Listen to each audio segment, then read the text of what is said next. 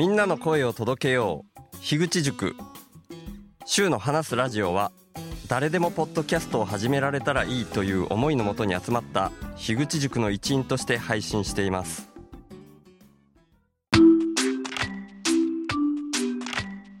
前回からの続き。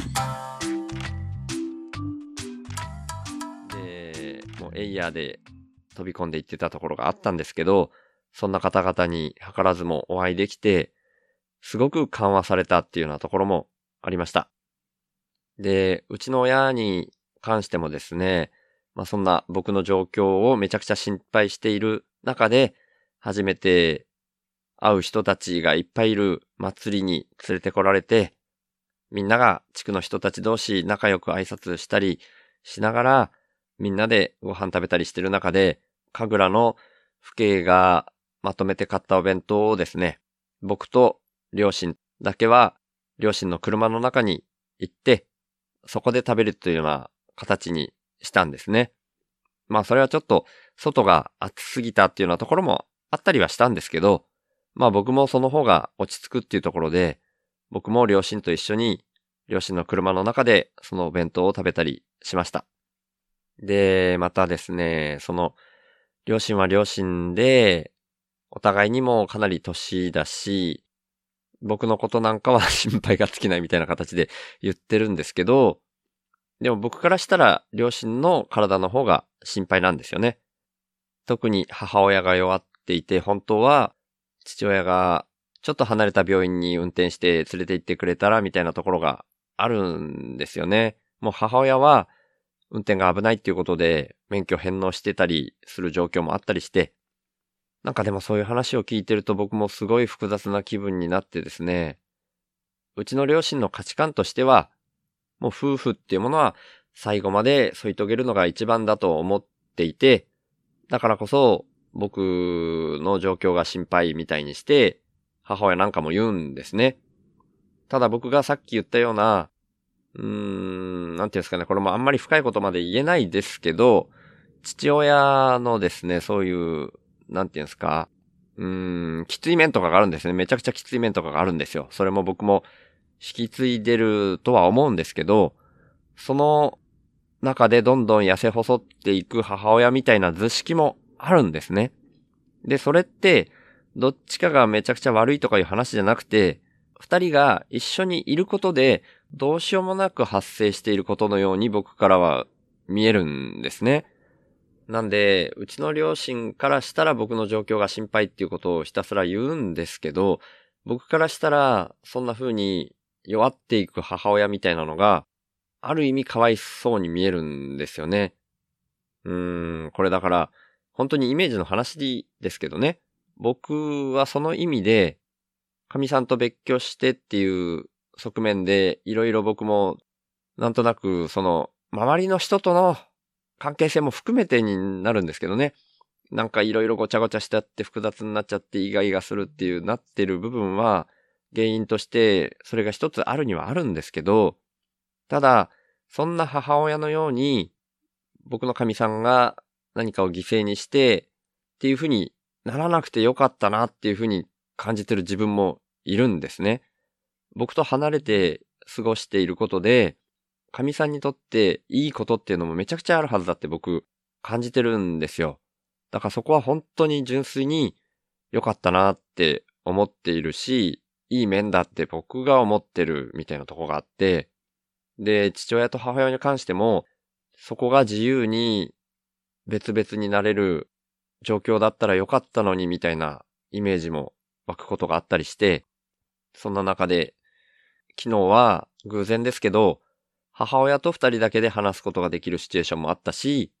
父親と二人だけで話すことができるシチュエーションもあったんですね。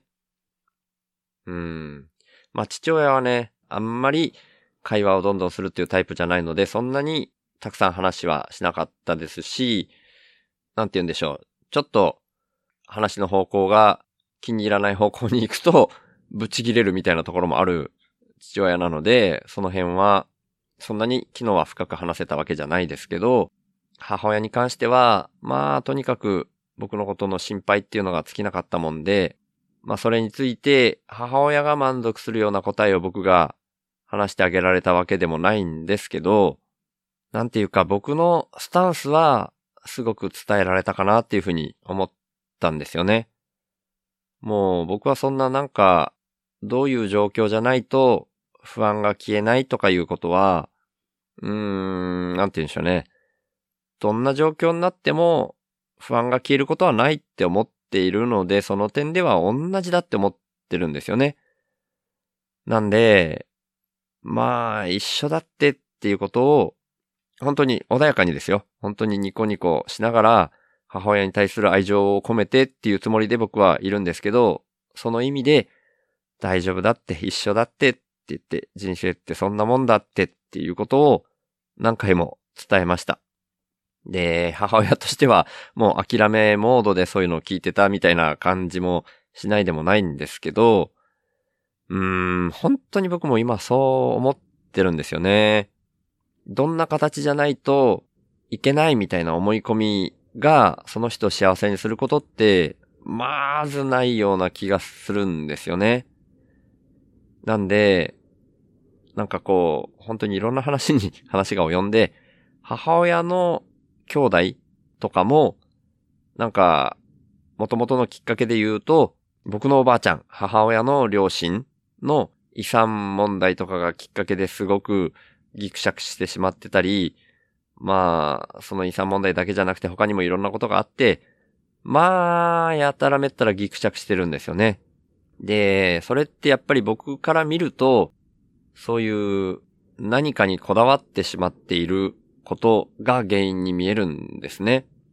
で、そんなことのために兄弟関係がギクシャクするんだったら、もう全くもって手放した方がいいって僕は思っていて、まあ今は父親がそういう僕と、まあ僕は弟が一人いますけど、僕と弟のためにそこが喧嘩しないでなんかやれるようにみたいなことで、今自分が持っている、うん、ものをどういうふうにしようみたいにして、いろんなね、まあ僕から見たら、そんなことしなくてもっていうようなことをやってるんですよね。これもまた具体的には話せないですけど。ですけど、もう本当に僕はそこに関しては、全く期待してないですし、むしろ争いの種になっちゃうと思ってるんで、完全にスルーしようっていうふうに、今んとこ僕思ってます。まあその辺も、ちゃんとね、弟としっかり話して決めたいなというふうには思ってますけど、なんか、お互いが平等になるようにとか、そんな発想僕全くないですね。全くゼロベースで考えてます。なんで、そういうことも伝わったかどうかわかんないし、一応母親には伝えたんですけど、父親にそれ言うとね、なんかブチ切れる 種になっちゃうんで言ってないですけど、まあそんなこともあったりしてですね。うん。でもトータルでは、やっぱり父親と母親に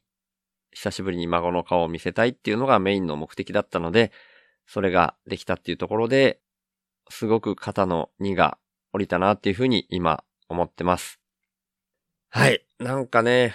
伏せないといけない話がいっぱいありすぎて何のこっちゃわかんない話になったと思うんですけど、あとはなんか、こういう風に言ったってことはこういう風だってことみたいに勝手な推測をされてしまいそうな話し方もしてしまったかもしれないですけど、まあ、そういう風に推測していただいても構わないですけど、僕の中では全くもってフラットにゼロベースで考えるっていう意味では全然スタンス変わってないですし、今後も今の生き方っていうのを僕は続けていくつもりっていうかもう本当にこの生き方しかできないなっていうふうに改めて思ってますんで、ああ、これもまたちょっと話後先になりますけど、途中で僕、こう単純馬鹿正直でっていう話をした後に、僕自身の人に気を使う話っていうのに流れていったと思うんですけど、その気を使う話に流れていったまんま、その延長で話しちゃったけど、そのなんで気を使う話をしたかっていうとですね、そういう人に気を使いすぎることでストレスが溜まって、だからその反動で単純馬鹿正直に何かを吐き出したいっていう欲が出てくるっていう話をしたいんでした。それ、なんかそこに戻ってこれてなかったですね。今ちょっとめっちゃ後になりましたけど、そこに戻ってきました。なんで、どうしても話せない部分はありますけど、こうやって中途半端であっても、さらけ出したいなという風になっちゃうのは、僕自身の中で溜まりすぎたストレスを吐き出すみたいなところがどうしても必要で、その場所が今は修法しかないっていうことなんだと思います。なんでね、聞いていらっしゃる方にちょっと不快な思いをさせてしまってる部分はあるかもしれないんですけど、そこは本当にすいませんとしか言いようがないんですけど、ただ、やっぱりそういうふうにしか生きられないっていうところがあるので、で、そういうのって、みんなに対して同じようなことがあるんじゃないかなっていうふうにも思うんですよね。自分っていう特性と自分の周り、まあ、世間というか空気みたいなものっていうのが特に日本ではあると思うので、そことのズレっていうのは必ず発生するし、そこで多かれ少なかれですけど必ずストレスが出てくると思うんですよね。なんで、そういうのを何かしらやっぱりみんな吐き出す場が必要だし、それを吐き出しつつ、いいバランスで流れていくっていうのが一番いいと思うんですよね。で、それのバランスが取れていれば、本当は人間っていうのはタイミングによりますけど、みんな幸せになれる瞬間があるし、そこに目を向けて生きていけば、本当はそんなにおかしなことにはならないんじゃないかなって僕は思ってるので、いつも僕が最後にギュッと圧縮した思いみたいなのが、やっぱりブレることはなくって、今の僕は最終的にはいつもそこに帰ってくるなっていうふうに思ってます。はい。今回ちょっと最後になってこういうふうに言ってますけど、前後編にでも分けて配信したいなっていうふうに今思っております。もう今この時点で聞いてらっしゃる方はもうそうなってるじゃんっていう風な形で聞いてらっしゃるとは思うんですけど、話してる中では話してみたらこんな風になりましたっていうことでした。っていうことで、これからも僕も神さんとか子供たちとか両親とかとの関係、また地区の人たちとの関係もここにいる間は続いていくと思いますけど、また次のシチュエーションではそれなりに直前にストレスが大きくなって、それを超えて、で、ほっとしたみたいな、そんなことの繰り返しみたいになっていくとは思うんですけど、その時その時で自分自身一番いいかなって思うようなことを続けていけたらなっていうふうに今は思っております。はい。というようなところで今回はそんな感じで終えていこうと思います。っていうことで、週の話すラジオ略して手法は、HSP っていう先天的なビビリとして生まれた僕、シュウが、ビビリだからこそ問題の根本原因に意識が向いて、最終的には個人単位じゃなく世の中全体の問題点にビビリが反応しちゃうこと、それを発信することに僕の生きる役割があるんじゃないかと思って、そんな僕の意識を日々発信する番組です。僕からは今の世の中が滝壺に向かう船みたいな環境問題をはじめとした社会課題が加速度的に大きくなってるっていうふうに感じられてるんですね。だから僕がビビりすぎるせいでできたメタ認知というか、そこから来る意識と問いを投げるみたいな感じ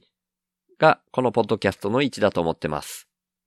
僕はそんな滝壺に向かう船みたいな状況は間違いなく人間が作り出していることだと思ってて、人口自体加速度的に増えていることもあるし、人間の欲望も大きくなりすぎてるっていう風に感じてます。で、その原因として、人間の欲望を増幅させてしまうような特徴をだんだん強めてきてしまっているお金っていうものが一つあると思っていて、そんなお金みたいな何かが入ってこないと、インプットされないと、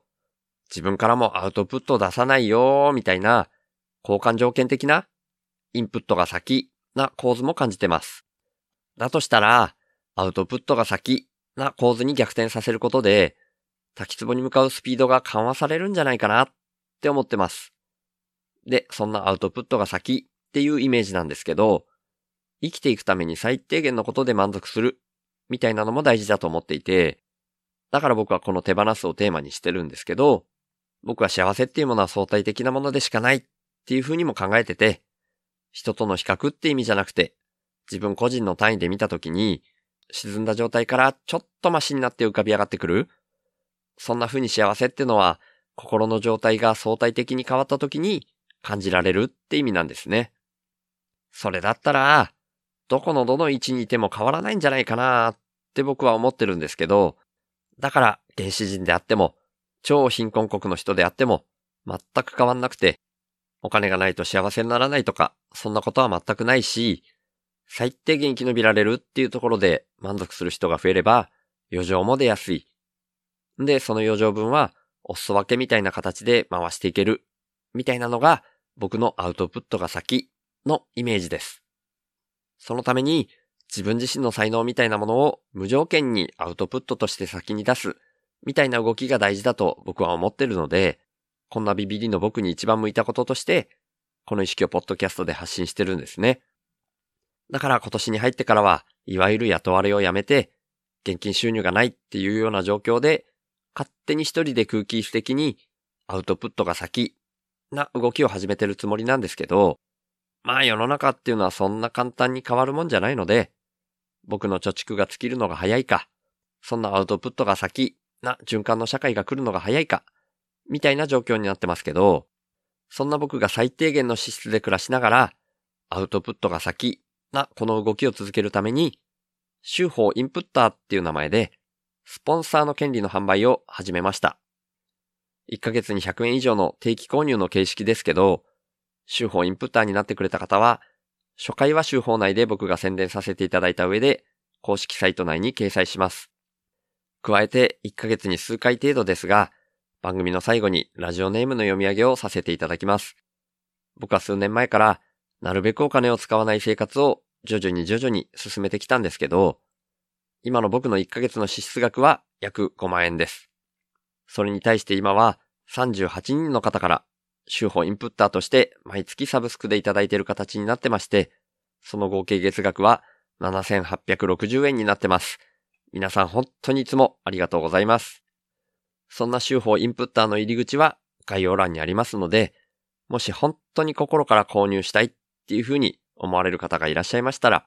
ぜひよろしくお願いします。ただ僕としては、そんなアウトプットが先で循環する社会が来ることの方が大事だと思ってますので、これももしよかったら、週の話すラジオを SNS 等で投稿とか拡散とか、あとはポッドキャストで喋ったりとか、そんな風にしていただけたらなーって思ってるんですけど、週の話すラジオを聞いた方が自分なりの深いレイヤーからメタ認知して自分の生き方を見直すみたいな機会が少しでも増えたら僕にとってそれが一番嬉しいです。ということで、週の話すラジオをいつも聞いてくださってる方、今日初めて来てくださった方、本当に感謝してます。ありがとうございます。ではまた。